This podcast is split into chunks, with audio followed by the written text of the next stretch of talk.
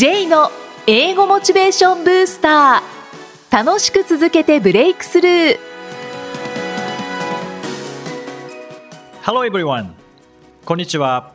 J こと早川浩二です。ハローアシスタントの生きみえです。この番組は英語を学ぼうとしている方 TOEIC などの英語テストを受験しようと思っている方に英語を楽しく続けていけるコツをお伝えしていく番組です J さん今回もよろしくお願いします。よろしくお願いします。さて今回は？はい今回もインタビューおです。はい。今月はすべてインタビューとはい。いうことでいきさんあの英語村って聞いたことありますか？いやないです、はい。あのいわゆるこの英語村っていうふうに呼ばれている英語の施設があるんですけれども、はい。で東京には東京グローバルゲートウェイというものがあります。はい。でその東京グローバルゲートウェイを立ち上げから携われている福江智樹さんへのインタビューが、まあ、今回なんですけども、はい。実はこの英語村東京グローバルゲートウェイですけどもあの英会話学校とは異なる施設なんですね、うんうん。えー英語を学ぶとはまたちょっと違う施設ですので、まあ、その全貌とかあとは英語の実践について伺ってきました今回は東京グローバルゲートウェイの福江智樹さんにお越しいただきました。福江さんよろしくお願いします。こんにちは、ジェイさん、お久しぶりです。お久しぶりでいすやーどうも、こんな機会をありがとうございます。とんでもないです。ありがとうございます、で福江さんこう東京グローバルゲートウェイ、はいはい。まあ、いわゆる英語村として2018年にオープンされたということなんですけども、はい。一体どういう施設なのか一体村なのか、はいまあその辺簡単にご紹介いただけますでしょうか？ありがとうございます。はい、えー東京グローバルゲートウェイですね。2018年の9月6日にオープンしまして、ちょうどまあ1歳を迎えたところなんですけども、もともとこれは東京都教育委員会と学研を含む民間5社で立ち上げた事業なんですうね。ん結構人気ありまして、はい。今年度ももうすでに8万人の予約を8万いただいてます。すごいですね、はい、毎日本当にたくさんの方々に来場いただいてるんですけども、簡単に申し上げると、はい。アトラクションエリアっていうエリアがあるんですけど、うん。なんかまるで海外にいるかのような、まあ、作りセットがありまして、うん。そこに例えば売店とか、はい。マーケットとか、ホテルの、えーまあ、えーフロントデスク、はいはい。またはえっと飛行機の機内うんを模したようなはいセットがあってそこで英会話体験ができるっていうですおもねう完全にリアルなあーすごく場はい。みたいな感じで、そうですうねん。ですのでこう日頃の学習を実践の場で試していただける、まあ、絶好の場所かなと思います。とすると別にこう村っていうわけではないんですね。そうですね、はい。あの東京都英語村っていうまあ名前がついてますけど、まあ、はい正式にはグローバルゲートウェイということで、まあ、体験型英語学習施設ですね。はい。それはビルの中にあるというそうなんですね。場所はどちらでしたっけ？はい、お台場のですね、はい。テレコムセンターっていう駅があるんですけども、その横にですねタイム24ビルっていう、まあ、うん。ビルがあるんですね、はい。そのビルの1階からはい。3階の部分うんすべてが東京英語村 TGG になってます。なるほど。はい。これは英会話学校とはもう全く異なるっていう認識でいいんですか？そうですね。英会話学校とはまた役割が違うと思ってます、はい。英会話学校はまあ英語をえー練習する、うんまあ、インプットなんかもたくさんあると思うんですけども、東京グローバルゲートウェイの場合は基本的にはえーそこで何かこうたくさんインプットをするというよりかは実際に英語を使うもうそこに重きを置いてますので、むしろえー英会話スクールなんかでこう日々学習したことを力試ししていただく、うん。そのような場所ですね。はい。まあ、確かにこう日本にいると英語を学ぶとか知識を入れる場っていうのはもうたくさんありますけどなかなかそれをこう発散ではないですけどこう発揮する場ってないですもんね。そうですよね。うん。意外と皆さんおっしゃいますよね、はい。英語は勉強してるんだけども、実際に使うえー場面とか場所がなくてまあどんどんこう、えー知識は増えていくんだけども、はい、なかなか発信するしていないから、うん、なかなか英会話上達しないんだって、うん、まあ、本当その通りだと思うんですけど、はい、まさにそういう方々のためにの施設だと考えてます。なるほど。はい、で実はまあ僕もあのオープン前の見学会に参加させていただいて、えーえー、で本当に建物の中も英語の環境っていう感じですよね。はいなんかそれこそおままごとみたいな感じではなくて、はい、先ほどおっしゃられたこう飛行機内だとか、はい、ファーストフード店だとか、えー、まあ、旅行会社ホテル、えー、で海外生活でも絶対に出会う場面がもうその中あの建物の中にこう詰まってるっていう感じなんですけども、えー、なんか他にどんな体験ができるんでしょうか？そうですね。あの先ほど申し上げたアトラクションエリアという、まあ、海外を模したエリアの他には、はい、未来の教室のようなこう部屋がた多数こうあるんですね。それぞれの部屋にこうプログラムが紐づいてまして、はい、例えばですね音のない映像に効果音をつけるプログラムとか、はい、結構面白くてですね、いろんな道具を使って音をつけていくんですね。はいえー、もちろん英語で、ね、ああもちろんです。はい。まあその音自体は音なんですけども、はい。まあそれどういうものを使おうかとかそういうものは英語でディスカッションしながらですね、またはこうコマ撮り作品を作るプログラム、はい、あとはニュースの原稿を実際に自分たちで書いて、まあ、リアルなセットの、まあ、本当にテレビ局のようなセットがありますので、そこの前でプレゼンテーションしてみる話してみるだとか、あと最近だと結構こう観光客も多いので日本に来る日本文化を英語で発信しようおもてなしのプログラムだったりとか、まあ、いろんなプログラムがいろんな部屋の中で繰り広げられてる日々でございます。はい、なんかプログラミングを英語で学んで、はい、で実際なんかボールだか車だかをこう走らせるみたいなってそうですそうですそうです。はいもう本当にいろんなプログラミングは今すごくあのいろんないろいろなところで実施されてると思うんですけど、えー、TGG でもスフィロというですねロボットのボール使いまして、はい。それに対してまあこう指示を iPad で出してそのボールを的確に自分たちが思う方向にこう動かすっていう結構これ盛り上がるんですよね。大人でもちょっとドキドキ。はい。はい。楽しいですね。はい。でしかもそれは英語で学ぶというよりも、教える方も外国人ですもんね、そうですね。もう、えー、実に31カ国、えー、出から出身の、はい、外国人が100名ぐらいいますので、まあ、いろんなこう、えー、その、えー、プログラムだけじゃなくて、はい、異文化だったりとか、いろんな英語のアクセントだったりとか、はい、そういうものも聞くことができますね。はい。あで建物の中のポスターも全部英語じゃないですか。あそうですね。日本語はもうないそうですね。一応一歩踏み入れると、はい、そこはもう英語の空間ということで、もう日本語は禁止と。はい、まあそういう一応ルールにしてまして、はい。じゃパスポートのいらない海外みたいな。あそうですね。そんな感じですかね。はい一応ですね、はい、あのパスポートを模したようなものもお配りはしてるんですけど、はい、それなきゃ入れないみたいな、はい、そうですね、はい、そんな。はい、で実際に利用されてる方の反応というかこれは小学生が多いんですか、うん、そうですね、と東京都教育委員会と、まあ、一緒にやっている部分に関しては、え小学生中学生高校生がの利用が、え学校単位での利用が非常に多いんですけども、えもちろん大人向けにもやってまして、で反応としてはまあ基本的にはとても皆さん満足されます。え例えばですね日頃の学習を実際にこう発話で試すことができたとかですね、こういう言い方がわからないっていう気づき、でそれがなんかこう学習意欲にこうつながっていく、はい、まあ、そんなことを結構皆さんアンケートに書かれてまして。一番こうちょっと面白いなと思うのは、はい、学校利用の場合引率のその学校の英語の先生一緒に来られるんですけど、こう通常学校の通常授業授業で生徒がこんなに楽しそうに英語を話してる姿は学校じゃあんまり見れないとかってそんなこと言われて、はい、こちらも「あそうですよ、うそうですよね」とも言えない。そうですね。確かにそうですね。はい面白いですよ。はい。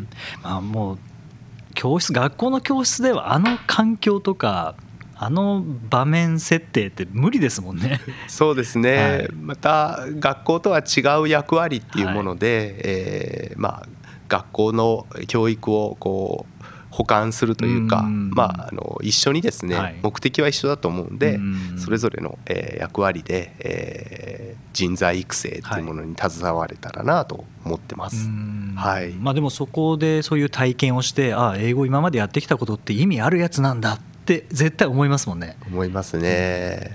で学校に戻って今度英語の授業への取り組みがまた変わりますよねきっと。そうですね。やっぱり気づきっていう点が一番大きいと思うので、はい、やっぱり実際にじゃあ自分がいろいろ学校で学んだことを試してみた。えその結果こういう気づきがあった、こういう発見があった、はい、こういうことが、えやっぱりうまく話せないとかですね。その気づきってすごく重要だと思うので、はい、そういうあの気づきの場になってるんじゃないかなと思ってます。はい、あとこれは修学旅行のコースにもなっているっていうふうに伺ったんですけども。そうなんですよ。はい。あの最近はかなりですね修学旅行の利用が多くてですね。まあ、例えば簡単に申し上げると、はい、結構こう地方の、えー、学校って東京に修学旅行に来る、うんね、えー、高校とか多いんですけども、はい。うん、3日目の午前中はこれまでスカイツリーに行ってましたと、はい、そこをですね、えー、東京都英語村に変えましょうとかですね。そうするとこうまあ生徒もまあ、スカイツリーはまあ大体想像通りだと思うんですけど、はい。はい、また違った経験ができるし。確かにイメージできないですもんね車で。そうですねはい。スカイツリーはなんかあれであれ登って降りてきてなんとなくイメージできますけどね。はいでまた結構保護者受けもいいらしくて、はい、はい、やっぱりこうねあのお子さんたちが、はい、えー、ちょっと修学旅行なんだけど、ただの遊びじゃなくて、そこ英語の勉強にもなるよね、みたいなそういうことで学校側としてもあの修学旅行のメニューの一つにこうフィットしやすいんじゃないかなとそういうふうに受け止められてると思います。はい、そうですね、はい、まあ、実はこのリスナーの方の中にも、そういったまあ、小学生から高校生のお子さんをお持ちではい、で実際に東京グローバルゲートウェイに行ったことがあるという方もいらっしゃるかもしれません、ね、いらっしゃるかもしれませんね。はい、であとはやはり社会人の方が利用できるっていうのもこれすごくいいなと思ったんですけど、社会人の方はプログラミングでロボットを動かすとかとはまたちょっと違うんですか？そうですね、うん、今ですね社会人向けプログラムって、え今後ラインナップどんどん増やそうとしてるんですけど、はい、今ですね目玉としてはまあ、特に週末やってるんですが、社会人向けのプログラムとして、大人の TGG っていうのがあるんですよ。大人の TGG、はい、怪しくない。怪しくない。怪しくないそうそう、大人の TGG っていうのは、まあ簡単に言うと2時間英語話付け話し放題みたいなプログラムでして。先ほど申し上げたアトラクションエリア12のですね、えー、お店があるんですけども、はい、そこをまあ使い倒すと。でかつですね、えー、セルフプレゼンテーションっていうのが間に挟まってたりとかサロントークサロンっていうのも部屋、はいトークサロンの部屋っていうのも用意がありますので、まあ、そこでも本当にその30カ国出身の方々とこう次から次へとですねいろんな外国人とこう会話をするっていう、まあ、そういうちょっと盛りだくさんのプログラムがあるんですね。はい結構人気ありまして大人の TGG でぜひ検索いただければと思いますね。はい、それもレッスンではなくてもう実践みたいな感じでそうです。何かディスカッションとかそういう感じですか？そうですね、うん、あのもう基本的にはですね自分で自分の力でそういう、えー、例えばホテルのカウンターとかですね売店とかで注文してみるだとか、うん、試してみると、はい、えー、本番さながらのような疑似体験ができると思います。うん、のあ来られる方々の声を聞くと、まあ、例えば英会話スクールになかなか通う時間がないとこう定期的にとかですね、英語を勉強してるがしてるけれどもその実際にはまあ使う場面がないっていう、まあ、さっきおっしゃってたこととか、あと意外なのがいつも同じ先生からこう習ってるので違う刺激が欲しいとかですね。それ分かりますね、えー。まあ、J さんなんて先生側なので そうですよね、えー飽きられないようにね。頑張らないといけないですね。やっぱ同じ先生とずっと喋ってると、ええ。この先生の英語だったら分かるけどあそうそう他の人になったら分かんなくなるみたいなそそういう感じになりますもんね。あ。うん、それもうおっしゃる通りですね、うん。そういう声って結構ありまして、はい。だんだん慣れてきますので、うん。まあ、実際あの社会に出るとですねいろんな、えー方々と英語で話すじゃないですか、はい。そうするといろんなアクセントとか、うん。いろんな、まあ、もう語彙選択一つとってもそうですよね、あこういう言い方するんだっていうのはやっぱり人それぞれあるのでいろんな英語をぜひここで聞いていただきたいなと思いますね。うん。はい。その例えばこうお店でのやり取りとかはいってい。うことですけど、念のためちょっと確認させていただくと、うん。お酒を変えて飲めたりはあそれはあのそこでえー実際にお酒は販売はしてないんしですけども、ね、はい、こう飲食はできないですよねそうですね、はいいあのそ実際にそこで、えー本当のものっていうのを、はい。飲み食いっていうのはないんです,、はいですよね。飲食はないんですね、はい。はいただまあ、えー形としてですね、えー購入してそれそのまあ袋みたいなのを受け取って、一連のやり取りは本当っぽくですね、体験はできると思います。はい。じゃあそこで体験して、まあ、帰りがけにちょっとアイリッシュパブに行って、英語でやり取りするとかいやあの本当にそういう方いらっしゃってあそうなんですね。かテンション上がったので このままですね、はい。そういうなんか外国人が集うはいパブに行きますって本当に私そういうアンケート見たことあります。いいですね。はい。なんかそういうコースにしちゃったらいいかもしれないですよね。はい。じゃあ僕も行きたいですそれ。あそうですテンション上がるみたいいやなんですよ絶対そうですね、はい。あのまま家に帰ったら なんかまた戻っちゃうのでそうです、はい。やっぱこうスーパーマンになったまま そうです。空飛びたいみたいなところありますもんね。そうですそうです、はい。はい。そうですよね。近くにありますか？アイリッシュパブあの辺。いやお台場ああると思いますありますね。ありますね、はい。あのヴィーナスフォートのあたりとかありますよね。はい。はい。やそれこそヴィーナスフォートははい。平日に行くとはい。外国人観光客しかいないので。はい練習もできますもんね。いやすごく多いんですよ。お台場って外国人の観光客が最近ものすごく増えてまして、はい。えーゆりかもめっていうのはあの電車走ってますけども、はい。あのゆりかもめの中なんて観光客の方が多いんじゃないかっていうね。はい、感じますね。うはい。んそれもいろんな国籍の方は混じってる気がしますね。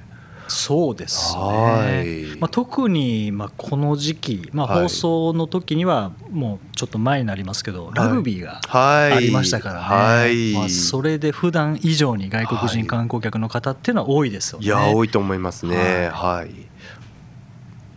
うん。で、まあ、当然2020年には東京オリンピック・パラリンピックもありますし、はい、まあ、これからさらに外国人が増えてきそうですよね。うん、で外国人観光客を呼び込むにはやっぱり言葉の準備っていうのは必要になるんですけども、はい、こうそのためにこう英会話学校ももちろん役に立ちますけどもその実践の場である東京グローバルゲートウェイ TGG の存在っていうのは本当にありがたいですよね。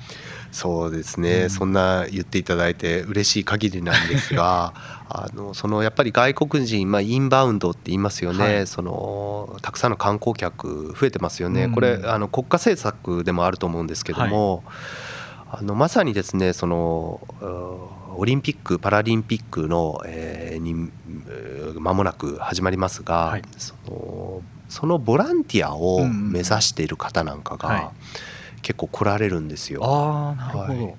でまあそのボランティアで、まあ、英会話やっぱり必要だから、はえーそこでここで練習してみたいんですとかですね、うん。そういうことも、えー実際に私も何度かですね、えー来場者の方々とお話しして聞きました。うん。実はえっとちょうどえーこの夏ですね、はい。もう終わったんですけどもだ第1弾終わってまた今度第2弾が予定されてるんですが、はい日本政府観光局が運営してるえー外国人観光案内所っていうのがあるんですね、うんはい TIC さんっていうんですけどそこと、えー TGG がタイアップしまして、はい。2日間のプログラムをえー小学生に向けてちょっとこう作ったんですね。うん。1日目は TGG で英語付け、はい。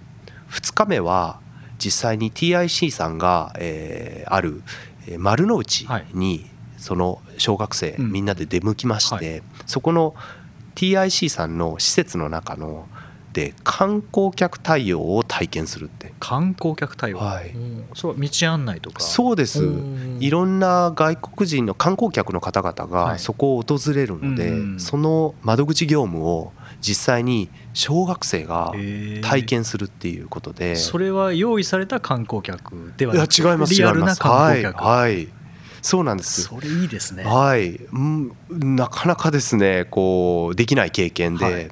でまあそれの事前準備をはい。こちらの TGG の方でやった上でうん。ちょっと自信をつけてじゃあもう現場に出てみようっていうことで。2日でできちゃうんですね。まあ、あの どこまでの完成とかは別にしてもやっぱりその一連の体験っていうんですかね経験っていうのは、まあ、その子どもたちにとっては大きな刺激になると思いますし、いや絶対そうですね。僕はい。もあの個人もう個人的な話になりますけども、はい。あの出身が神奈川県の綾瀬市っていうところ、はい。まあ、米軍基地があるんですよね、はい、で小学生の時にそれこそ外国人の方に「い。ハロー」って言って通じたあの喜びっていまだに忘れないですからね。はい、それがちゃんと準備をして2日目には観光客に何かこう案内をするっていうのはそうですね。多分一生忘れないですよね。そうですうねん。やっぱ本物っていうのは 結構こう心に残るんじゃないかなと。ですよね。はい。痛烈な体験だと思います。それがもし初めての外国人との触れ合いだったとしたら、うん。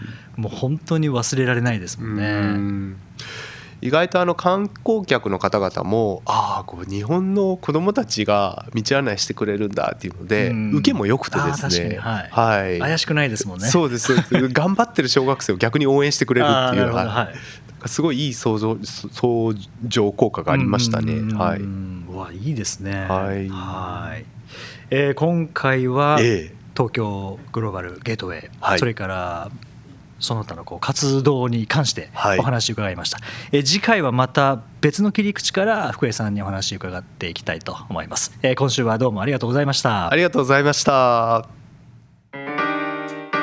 英語で名言。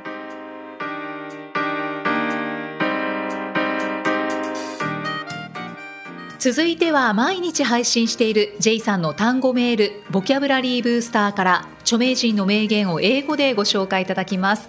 J さん今回の名言は何でしょうか？はい。今回はイーロン・マスクイーロン・マスク、はい、えースペース X という会社ですね、えーの CEO です、えー今退任されましたけども ZOZO の前澤さんが月に行くとはい。いうことで、まあ、そのプロジェクトに携わっているのがこのイーロン・マスクですね。そのえーイーロン・マスクの言葉です If you get up in the morning and think the future is going to be better it is a bright day otherwise it's not If you get up in the morning and think the future is going to be better it is a bright day otherwise it's not 朝起きた時はいって言ってますかそうですね、はいえー朝起きて未来はより良くなると思えば その日は明るい日だ。